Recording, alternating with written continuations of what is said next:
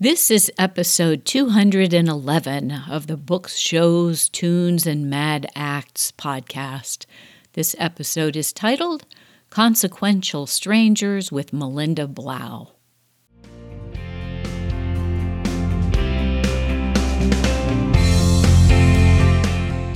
Hello, everybody. Welcome to Books, Shows, Tunes, and Mad Acts the mostly self explanatory show about stuff we like. I'm your host, Jennifer Crittenden. This show is a reboot of Dear Discreet Guide, which ended with 202 episodes at the end of year 2020. So thank you for joining us in the new show. I'm excited to see where this new adventure will take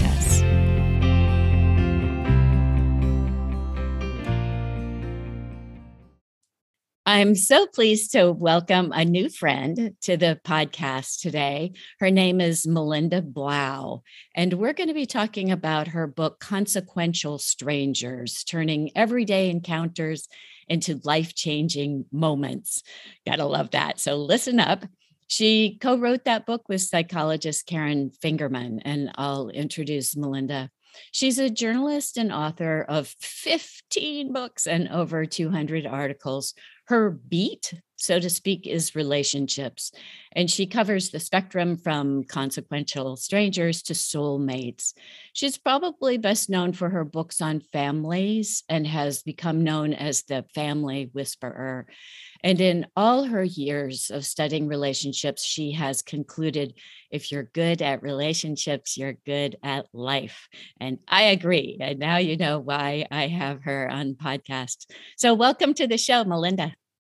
So thank you for having me. It's just wonderful to to meet you again and uh, to call you my friend. Yeah, nice. We're, we're new friends now. So the book talks about consequential strangers, and you also talk in the book about weak ties or acquaintances. So, what do you mean by those terms, and why are they worth writing about? Okay, well, the term weak ties was coined by a sociologist in the late 70s, Mark Granovetter. And really, consequential strangers, weak ties, and acquaintances are all pretty much uh, synonyms. The term consequential strangers was coined by my co author, uh, Karen Fingerman. And I heard about it. Uh, she had sent me a bunch of her papers, and as the word consequential strangers came out of my printer, which was the title of one of her papers, mm. I just was so struck by it. It was such an oxymoronic term. How could strangers be consequential? But they actually, the words belong together. So I always define consequential strangers or weak ties or acquaintances as anyone outside of your family and close friends is a consequential stranger. So if you imagine all your relationships on a continuum from stranger who you don't know at all to soulmate who, you know, hopefully you're bonded for life, consequential strangers all occupy the greater part of that continuum. So it's everything up to where you start calling people a friend. You know, in the book, when I talk about, well, how do you know what's a consequential stranger? How do you know what's a friend? Uh, I sort of jokingly, but it's serious. I, I say it's kind of the same definition that uh, the Supreme Court gave about pornography. You know it when you see it. you know what a friend is, and you know what an acquaintance is. Um, you know, a friend you probably uh, invite up for the weekend, an acquaintance you would have brunch with. You tend to, this is the interesting thing about relationships you don't save all your intimacies or your intimate revelations for your friends. Sometimes it's easier with a consequential stranger, say someone you meet at the gym or someone you know from the office or somebody that you know on your commute. You may take the same train every day. Mm-hmm. You may end up telling them about a problem with your spouse or something that's bothering you about your child. And because that person is not related to anyone else that you're intimate with, you kind of feel safe saying it there. It's not going to get back to your husband or your child or whatever. So, you know, in the book, I talk about, you know, we tend to, to think of our spouses are as our quote significant others. But really, there are many other significance in our lives. And sometimes they're people that we just see at a cocktail party once a year, a Christmas party, for example. This is the time of year that you may go to a friend's Christmas party that you've been to for years, and there's the same woman that you've spoken to who's an interesting professor, or she has a guy who is an archaeologist in Egypt and he just comes home for the holidays. And these are people that you actually look forward to seeing again, but you might not speak to them in between. Um, I know I met somebody like that at a cocktail party. He, he traveled a lot to India. I never in my life thought I would be going to India. But sure enough, an opportunity fell in my lap where the proverbial uh, offer I couldn't refuse. And a friend had offered to take me to India. All I had to pay was half the plane fare. So, of course, I said yes. And I remember this person that I had met at this a cocktail party. I called my friend whose party it was, and I said, Do you have so and so's number? I would really like to call him. I'm going to India. Well, it was the best thing that I could have done because he set me up with his relatives. I ended up playing tennis in India, which I never would have done as a tourist. so it, it was, you know, it's those those in the book I call them there's there's fleeting relationships yet they can really be meaningful and consequential in your life. And that's why I love the term. So, what about people that you meet only once, but have a significant impact on your life? And I'll give an example here. My first son was born in Belgium, and the woman that I shared the hospital room with uh, was a very kind person, and she helped us name our son. Uh-huh. And so, of course, every time I talk to people about his name and how we came up with it, blah, blah, blah, I always think of her. I only met her once, and maybe this goes in the fleeting relationship that you're talking about, but does she fall into the category of a consequential stranger? Absolutely, absolutely. It's it, it can be that momentary connection. It can be even be. I, will never forget. I, I met a, a, woman at Starbucks. I, am contemplating a, a book right now about much much older women. I tend to, especially since I wrote Consequential Strangers, I tend to talk to strangers and they quickly become consequential strangers. Right. So I, I was watching this woman. Um, and she was struggling, I think, to open. She was probably in her 90s. And she was struggling to open the sugar packet because she had very arthritic hands. And I said to her, Can I help you? And she said, Oh, honey, that would be so nice of you. And we sat there for the next probably only a half an hour. And she talked in great detail about what it was like to get older and to become invisible mm. and it that always stayed with me mm. and had i not met her i might not have understood the invisibility of older age especially for women as much as i did from actually talking to that woman at that moment and so it, it really made an impact on my life yeah, I love the subtitle of your book, right? The, about this idea about life changing, right? Maybe not in a profound way, sometimes in a profound sometimes way. Yeah. yeah. But sometimes. but you know, those things that you remember, right? And of course, those people may not realize that you you treasure their memory, right? That your mind goes back right. to them surprisingly frequently, right? Right. Well, you know, because of that, I tend to now, now that we can, I tend to now, even though sometimes people think I'm a little crazy, I say, you know, I might want to talk to you again about this. Would you mind? I'll give you my cell phone. Would you mind giving me yours? I don't think this woman had a cell phone. I think she was, right. uh, to me, the cutoff right at this age is around 94. They don't have cell phones. or they might have them, but they don't to use them but next year it'll be 93. That's right. That's or right. the other way around, I guess. no, the other way around. um, and and uh, you know, if I should live that long, I'll have a cell phone when I'm 105. So you know, right, so exactly. yeah, exactly. The thing that's wonderful about Consequential Strangers, many people have said to me after they read the book that it really changed the way they walk through the world. Yeah. And that they were more aware of these peripheral people. I describe them as on the blurred edges of our consciousness. So they tend now to look at the name tag when you're in a restaurant and call the person by the name. And it not only makes the other person feel good, it makes you feel really good because you're you're really connecting with that person. It's not a profound connection. You're not going to you know walk off into the sunset with that person. But for that moment in time and let's face it our lives are made up of small moments not cataclysmic events. And so those small moments are really important.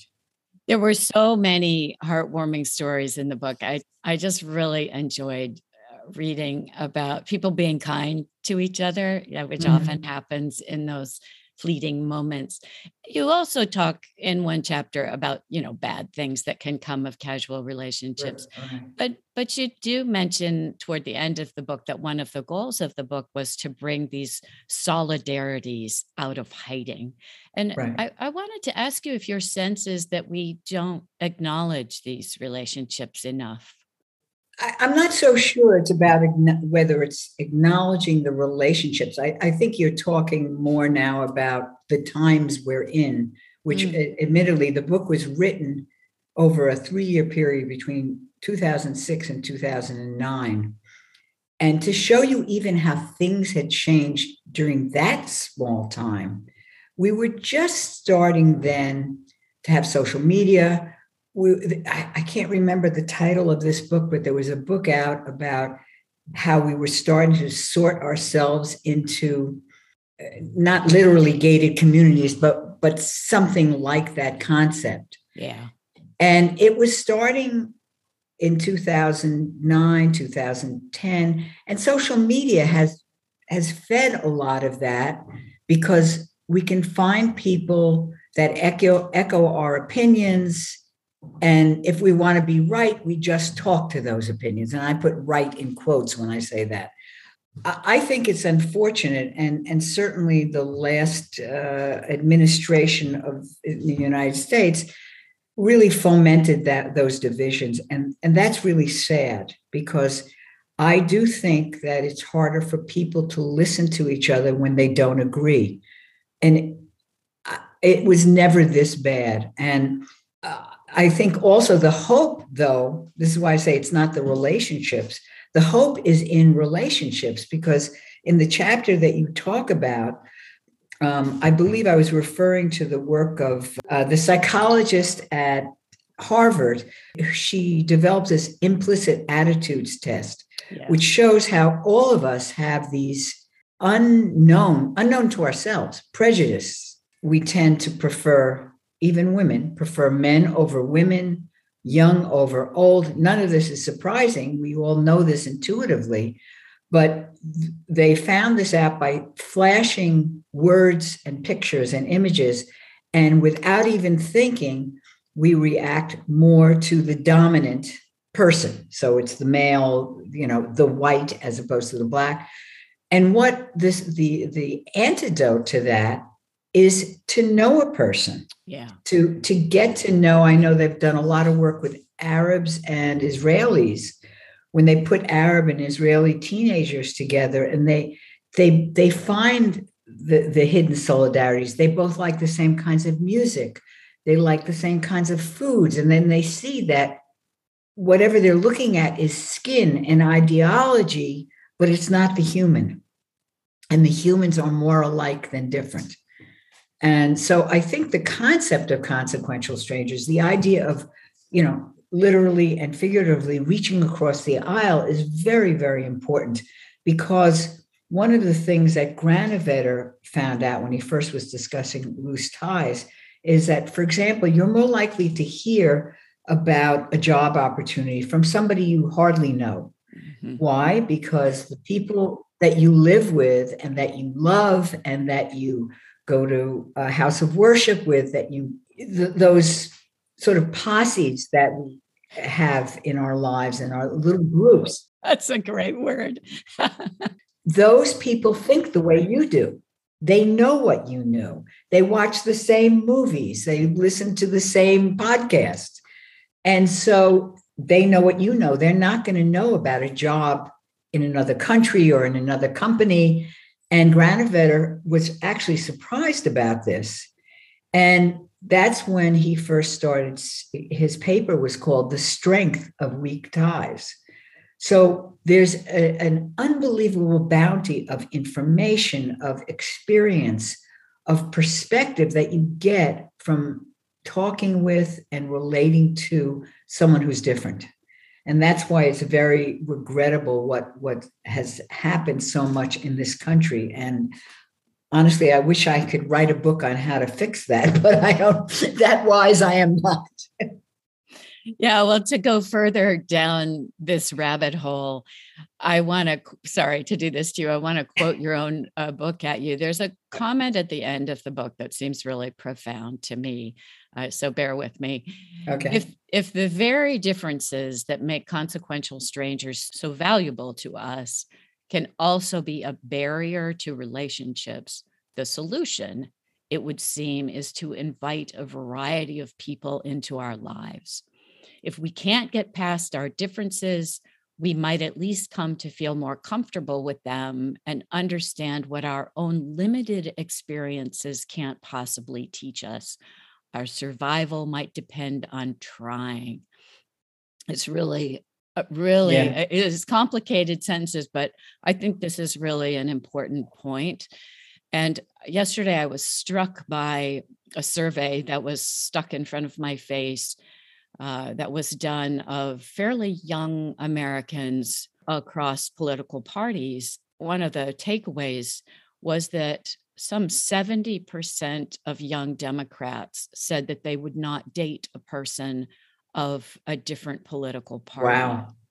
That yeah, I, I get it. Wow. Right? I, I know it's our I know it's our thing right now that we're like we're only going to be with right thinking people. Right, but, right. But at my advanced age, I guess I would caution people to be a little careful about that. That you may turn out to have more in common than you think, and right. to and to kind of classify people like that and put people into a no date category it, and of course it's hard to know right it's a survey so are people more likely to say that they won't when they will? Or in fact are there a lot more is it a much higher percentage of people who wouldn't date? They're just not willing to admit that on a survey. I don't know right? But yeah uh, i was interested in your thoughts about that. Yeah well that's it. People are fairly unreliable. Yeah right. that's true.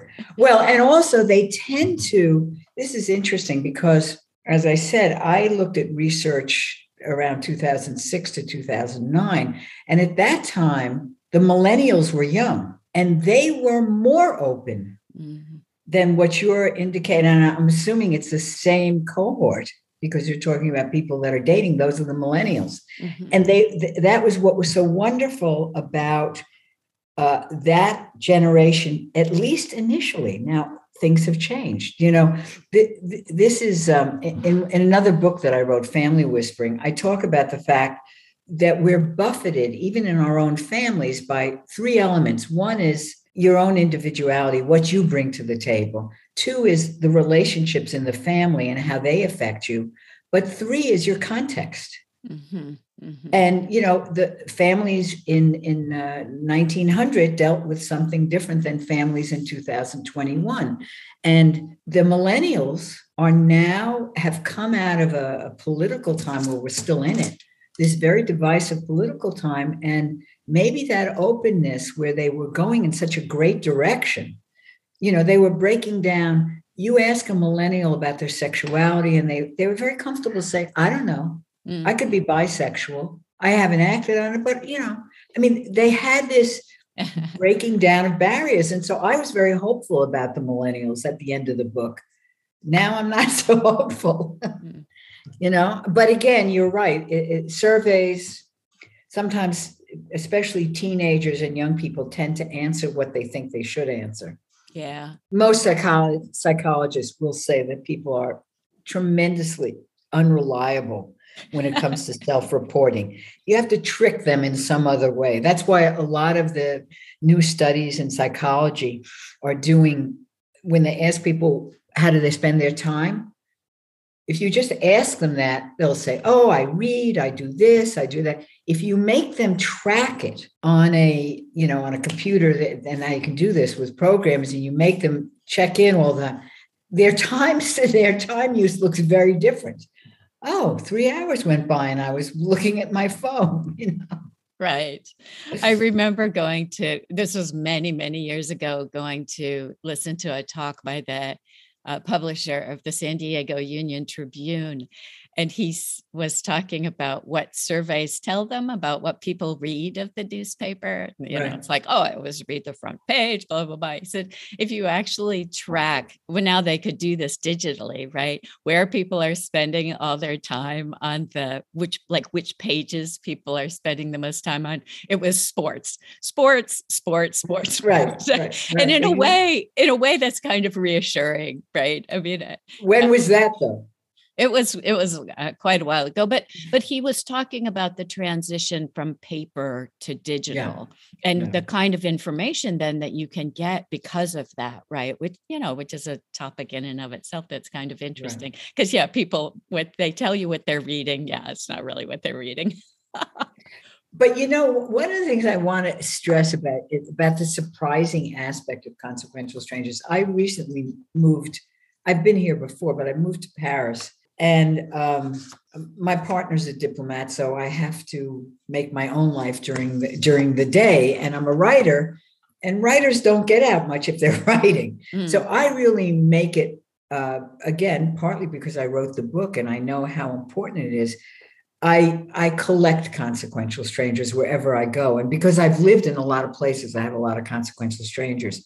But I want to tell you about one of them that um, it, it's just such a, a great story because I was walking my dog one day and somebody was walking an adorable King Charles, a Cavalier King Charles puppy. Mm. It was mm. about four or five months old.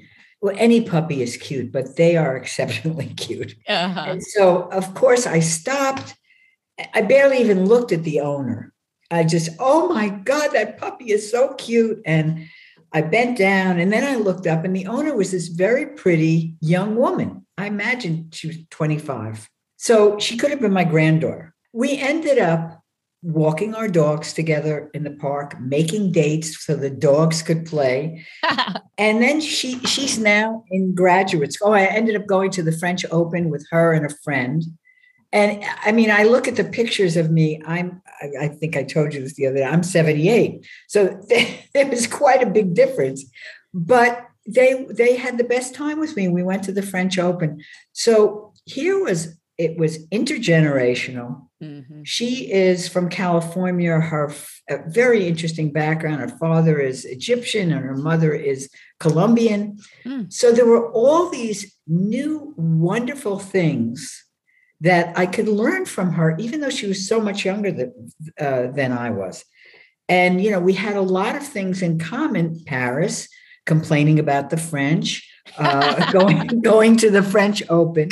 So, anyway, I got a holiday card from her yesterday. And mm-hmm. one of the first things in the book is Karen Fingerman did a, um, one of the ways she demonstrated consequential strangers was through greeting cards.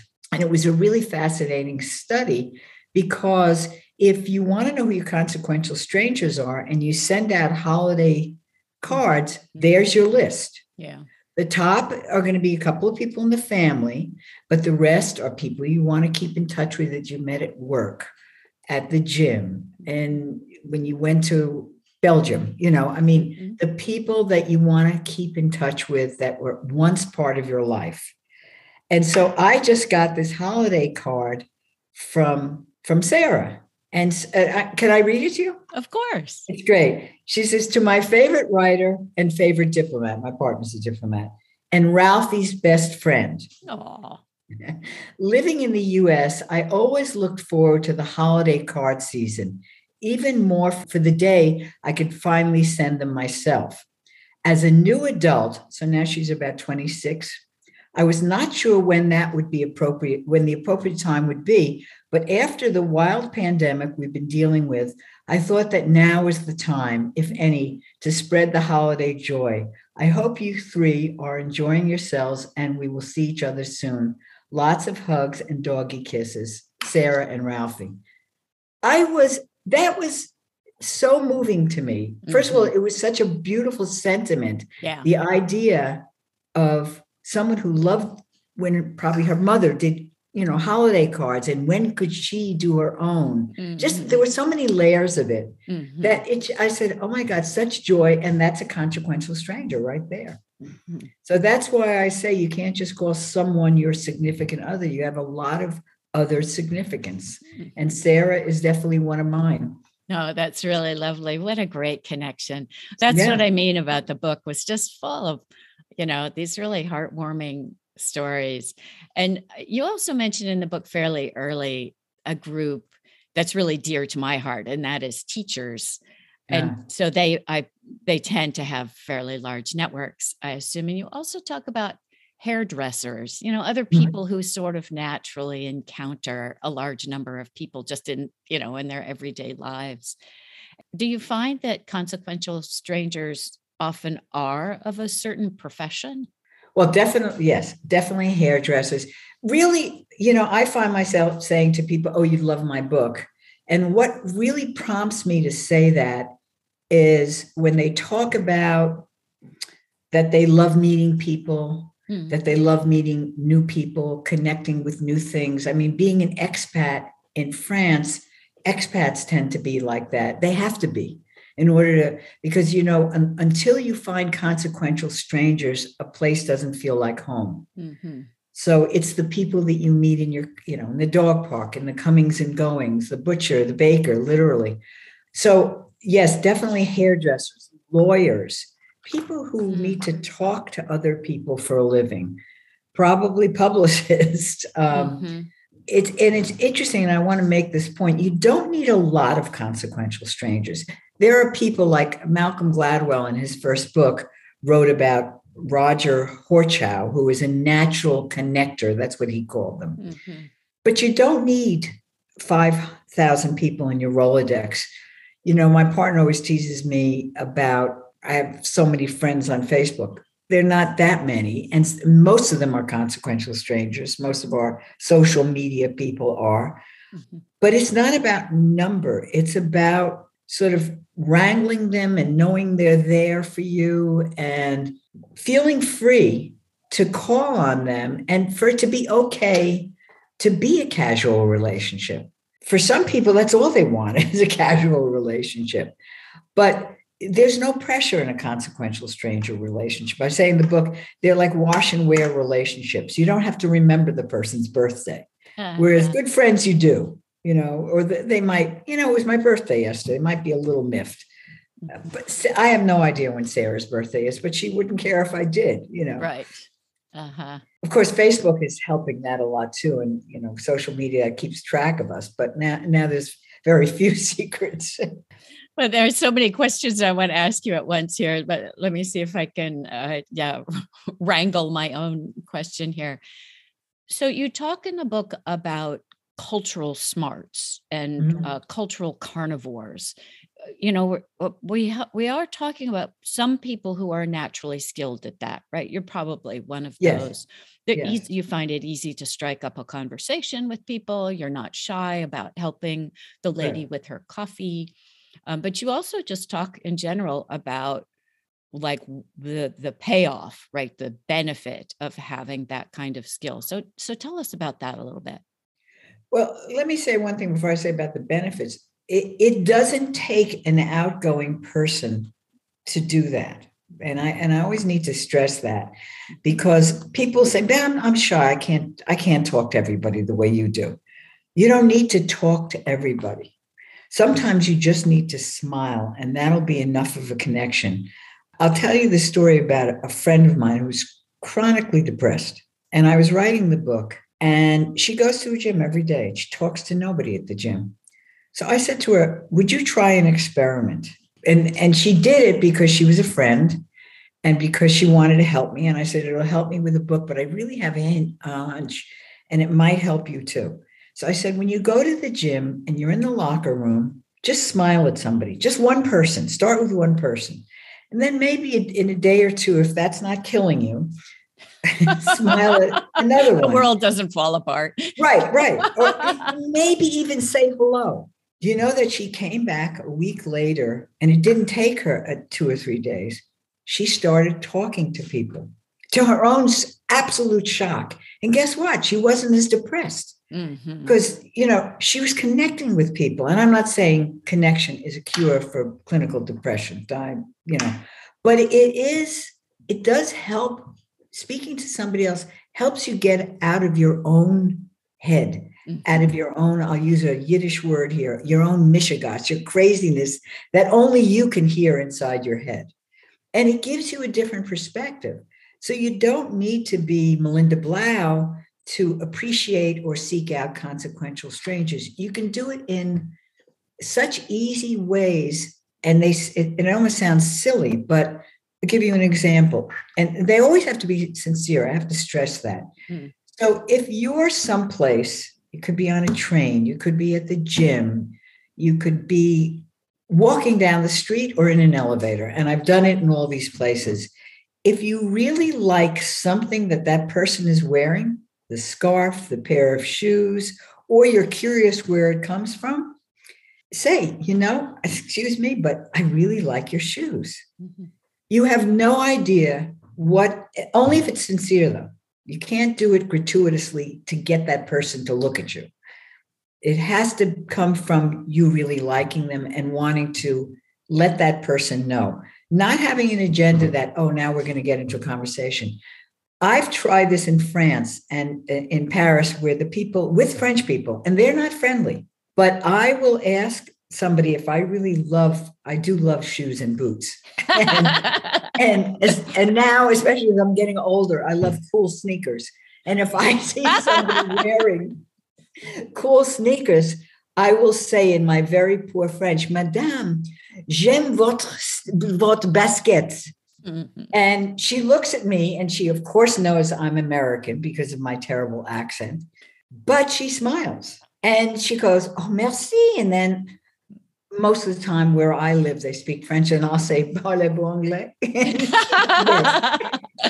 and then she tells me where she gets the sneakers, and sometimes I'll end up getting the same pair of sneakers. Mm. But it's it's such a wonderful icebreaker that genuine compliment, or just the smile, or just the hello, a real question that you need you know, I remember when I did a, a, parenting book with a family therapist, Ron Taffel, he used to talk about the need for parents to be able to have, to ask their kids advice or questions about things they really didn't know about. So, of course, what was it? Technology. Mm-hmm. So, for example, ask your kid how to program the VCR because you really don't know how to do it.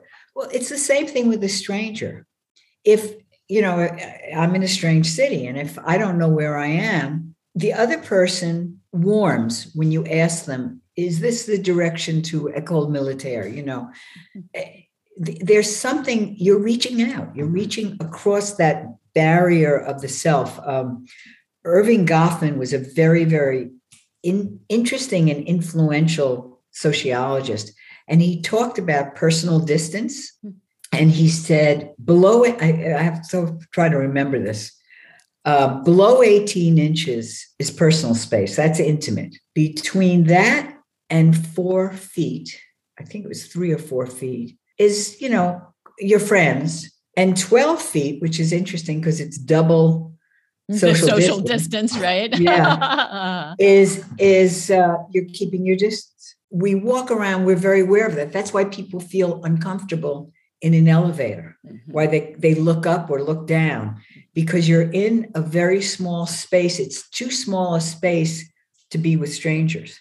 So that's not a great place to start a conversation with a consequential stranger. Wait till you get off the elevator.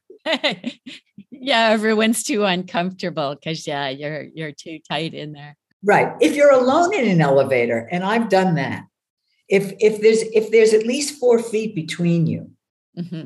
And it really does seem to work the four feet. If you think about it, next time you go out, four feet is usually the way the distance you are from a dinner conversation. Mm, hmm right? And if you start thinking about this, you'll start seeing that when you're in a store, if it's really crowded and people or strangers are getting too close to you, you feel that. Oh, yeah. Oh, yeah. Yeah. So, I mean, I'm not just some nut who says speak to everybody you meet on the street. Get right in their face. Yeah. exactly. exactly. But if you do it judiciously and with good intent, I mean, you mentioned kindness. God, we need so much more kindness in this world. And it takes so little to make somebody smile and to be kind. It takes, and it makes you feel even better than the other person. That's the amazing thing. I mean, there's a slew of research on volunteerism and on altruism and, and talking about the benefits, you know, which is the question you asked me a while back about the benefits of connecting with people is you you're not as depressed. It staves off loneliness. You have a reality check for your life and not just for the what am i doing with my ira not those personal kind of things but the little things you think about. You liked the show last night. Mm-hmm. talk to your dry cleaner and ask him if he saw it. Uh-huh right. You know and and that's how the more diverse getting back to the cultural carnivores the more diverse your uh, array of consequential strangers the more you will learn and the more you will be exposed to. That's why hairdressers can talk about anything because they their business involves they're not i mean unless it's a very snooty and i haven't ever been to such a hairdresser but most hairdressers are in the profession because they like talking to people. So they, they that's why i use them as uh, as the, example in the book. But what their skill is is that they're interested mm-hmm. in the person. They genuinely are interested. So it's it's the real question the real compliment. That's what is that's a kind gesture. Mm-hmm. and it also it fills you up emotionally intellectually and i dare say spiritually because you feel you're part of the bigger universe. And that, i think that's one of the problems that we have today uh, especially especially americans we're so individualistic we forget uh, there's a wonderful quote i can't quote it it's at the beginning of the book an einstein quote that we are all part of this connected universe. It's not just some airy fairy idea, it's really a reality. And the internet is the manifestation of that reality. It really is. We, we now can see the connections. Okay, I want to talk about the internet and uh, social media a little bit more, but I, I do want to just throw in here, you know, I'm spend a lot of my uh, later years thinking about self improvement, self development, behavior modification, and especially people who reinvent themselves. Right. And uh, one of the things I want to say to the audience, because I think your example of the woman in the gym is is really a good one for that is it doesn't take much. That's what I've been so surprised at in my work with coaching people is that you know they take a baby step and it actually turns out to be quite important and quite right. profound so yeah. i would advise that to to people who are thinking about maybe stepping out a little bit outside their circle is give it a shot and just take a baby step you know keep your expectations low but you might be surprised at how how significant it is and what a big immediate impact it has. And and you talk in the book also about how freeing it is to interact with consequential strangers. And there's one quote in there which i thought was really cool from a professor who said meeting people outside of his immediate academic circle gave him a quote fancy mind. I just love that Yes, and that fancy mind is is the cultural. You know, you the more you absorb, the more you can absorb. The more that you're open the more the world becomes a more fascinating place. Mm-hmm. Um, and and I think you know, like with my example of the friend and the smile and this idea of, of reinventing yourself, I think a lot of people, especially if they stay within the confines of just their family, they don't get that outside influence. The they stay kind of um, insulated, really. Yeah. Mm-hmm. And, and I think that you, as a coach, what you're really doing is giving the person a chance to think another way. And you, it's just a little tiny seed. Mm-hmm. It's all small. That's what gets back to my point of it's in the little moments, it's the little kernels of awareness that start to change us because nothing happens overnight except well, maybe a bomb. But I mean, you know, most of life unfolds and you can't really see what where you're going or or what it's doing to you until you have distance. One of my favorite concepts in the book is something that a psychologist Toni Antonucci devised called the social convoy.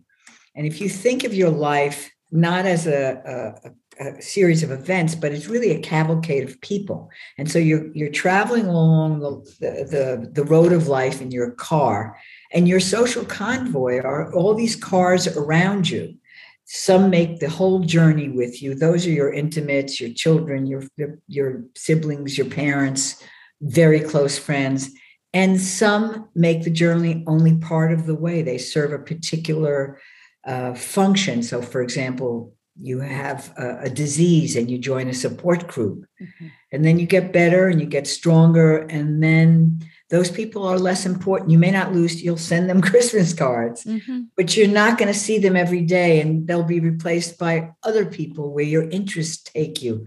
But this idea of the social convoy is wonderful because if you rise above it, and you actually imagine your whole social convoy from birth literally to death it's it's really an amazing thing to see how people have influenced you and see how sometimes just the littlest comment you know it's the joke of in in the graduate the famous dustin hoffman movie where the guy says to him plastics.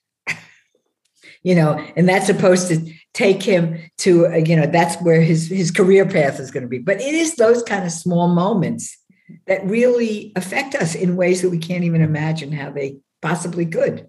yeah the image of the cars is an interesting one there's a section in the book where you talk about networks are like traffic jams right and this idea of networked individualism you know some of right. these images are really helpful i think for kind of stepping back and and taking a broader perspective uh, on life right and and but right. just in general about this idea of nodes or spider webs or you know right. how we're all connected or not and then one of the things that I thought was really interesting about that was you can't really see a traffic jam until you zoom right. out, right, and see it right. the way an airplane might see it or a drone might see it.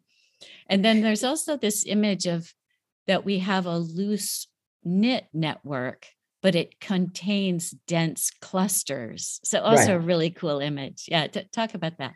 Well, you know, first of all, I have to say, uh, and, and I was very grateful, and and Karen Fingerman played a big role in this because she's she's a, an eminent psychologist herself, but she was aware of a lot of the key people like Toni Antonucci, who did this, uh, um, the social convoy, and this networked individualism as a sociologist. We, we tap sociologists and psychologists mm-hmm. because consequential strangers is of the bigger piece of society, but it's also of the individuals. So that's psychology and of course there's a crossover between those two fields anyway and that's why i like karen's work because she works in both mm. she she's acknowledging both but barry wellman is a fascinating psychologist uh, he's at the university of toronto he started studying the effects of the internet on society very very early on in the 90s hmm. before we even knew what a, a broadband cable was and one of his earliest studies was of a community in, in Canada that was going to be wired. And this was the first use of broadband in Canada. And just this little community was going to be wired. So it was an amazing example of how you could actually look at a little tiny segment of society and see what it did, did to connect the people. Interestingly, because they were connected through their, I think it was through phones, uh, uh, probably at the door, the phone, but they had each other's emails and they refer to it as the wired community. Those people brought that into their own lives outside of the community as well. They started appreciating this was their network. They could actually see their network for the yeah, first right. time. Mm-hmm. Mm-hmm. And you're right, those images are so important. And the, the, clusters, you know, and I vacillated between seeing if, in my own life, my social convoy and then the web, because they mm-hmm. both work. Mm-hmm. The social convoy has the movement of going through life, and the web is kind of frozen in a particular time because it looks different at different times of your life. Mm-hmm. So right now I have my Paris consequential strangers. I have my Miami consequentials. They don't know each other. They barely even know about each other. Mm-hmm. But they're still all part of me and they're in my life. And it's it's reassuring mm-hmm. that they're all there. But even if I didn't move around as much, if I just had, you know, Sarah at the general store, because I talk in the book about a very, very small town.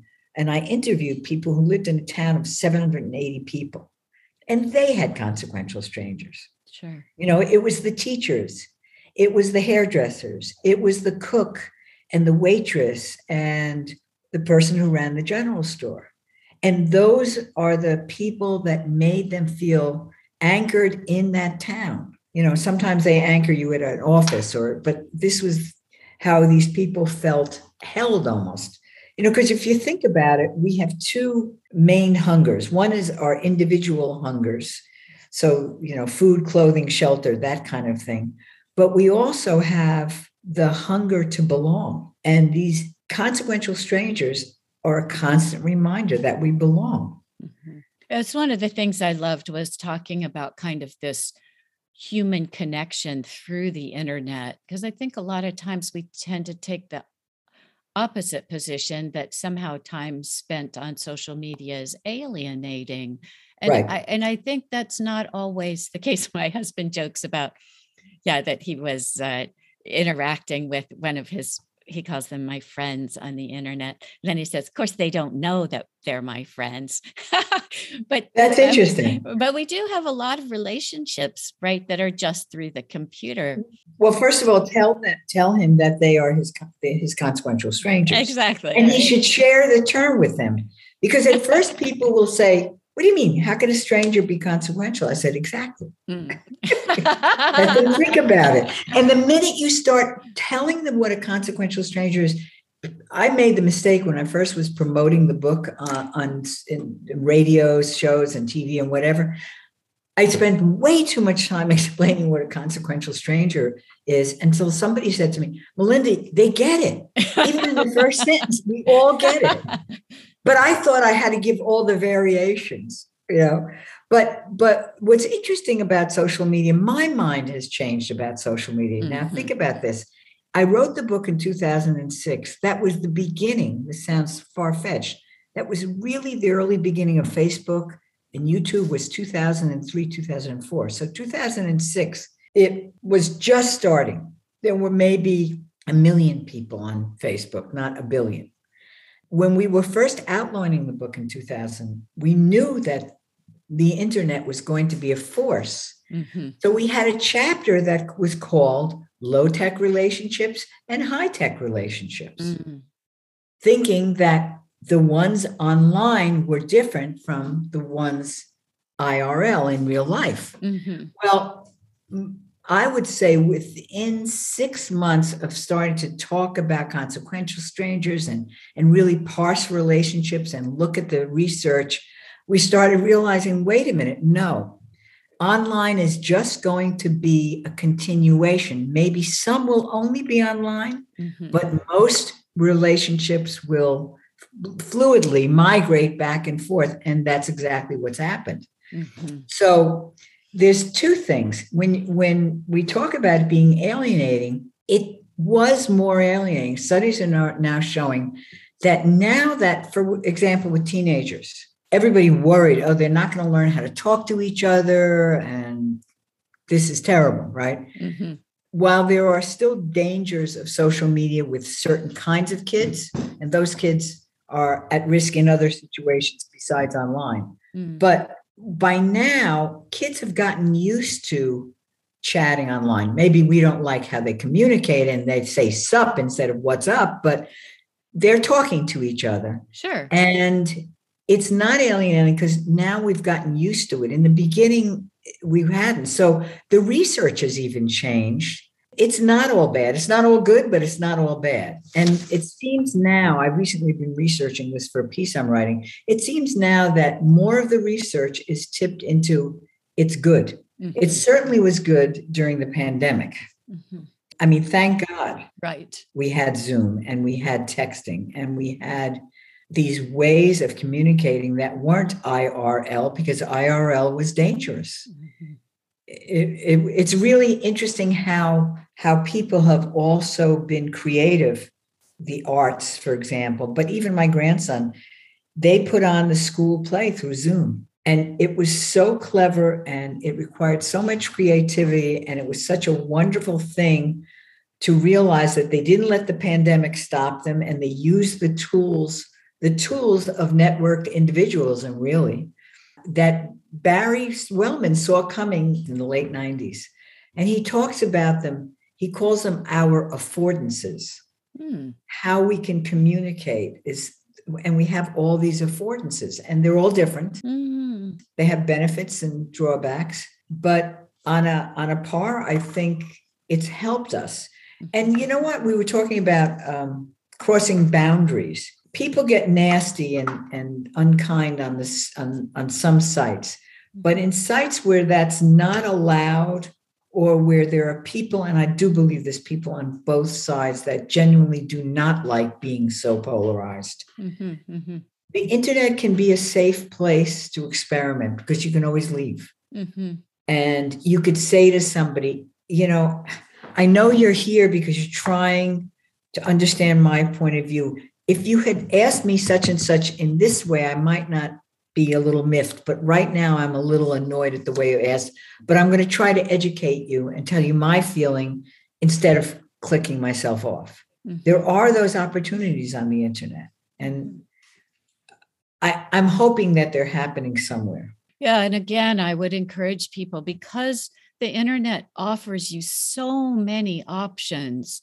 You know, why not reach out a little bit, expand your horizons? You know, right. follow somebody on Twitter that you wouldn't normally follow. Right. Go read some, you know, ultra liberal blog if that's not right. your bag. You know that that you can do that now. You have the opportunity to do that. What did you it, call them again? Accordan, accordance. Affordances. A F F O R D A N C E S. That's really cool, right? I really he's, like he's, that. He's a fascinating guy. I mean, I don't know what he's up to lately, but there were certain people that really, uh, Granovetter was wonderful. Mm. And these guys are really famous and they were so generous with their time.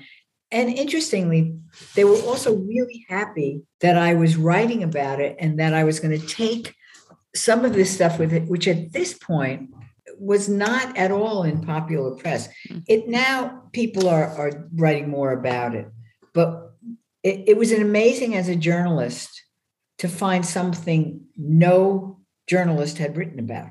Well, it really struck me when I read the first article that I read of yours. It was really an aha moment for me. So, I, yeah, I'm not sure we're we're still digging into this quite as deeply as as oh, we maybe. could. There, there's there's a lot there.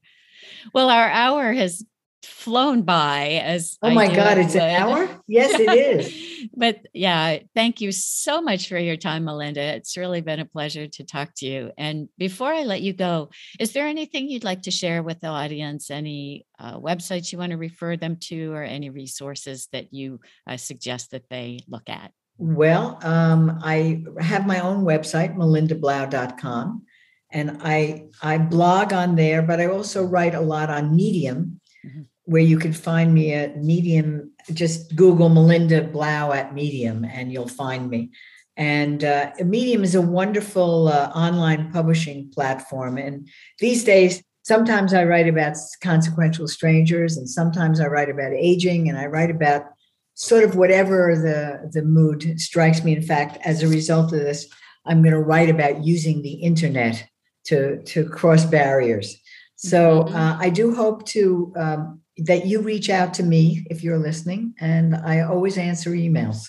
Well, that's lovely, and thank you so much for coming on the show. It was such a pleasure. Thank you. And it's been wonderful knowing you. Thank you.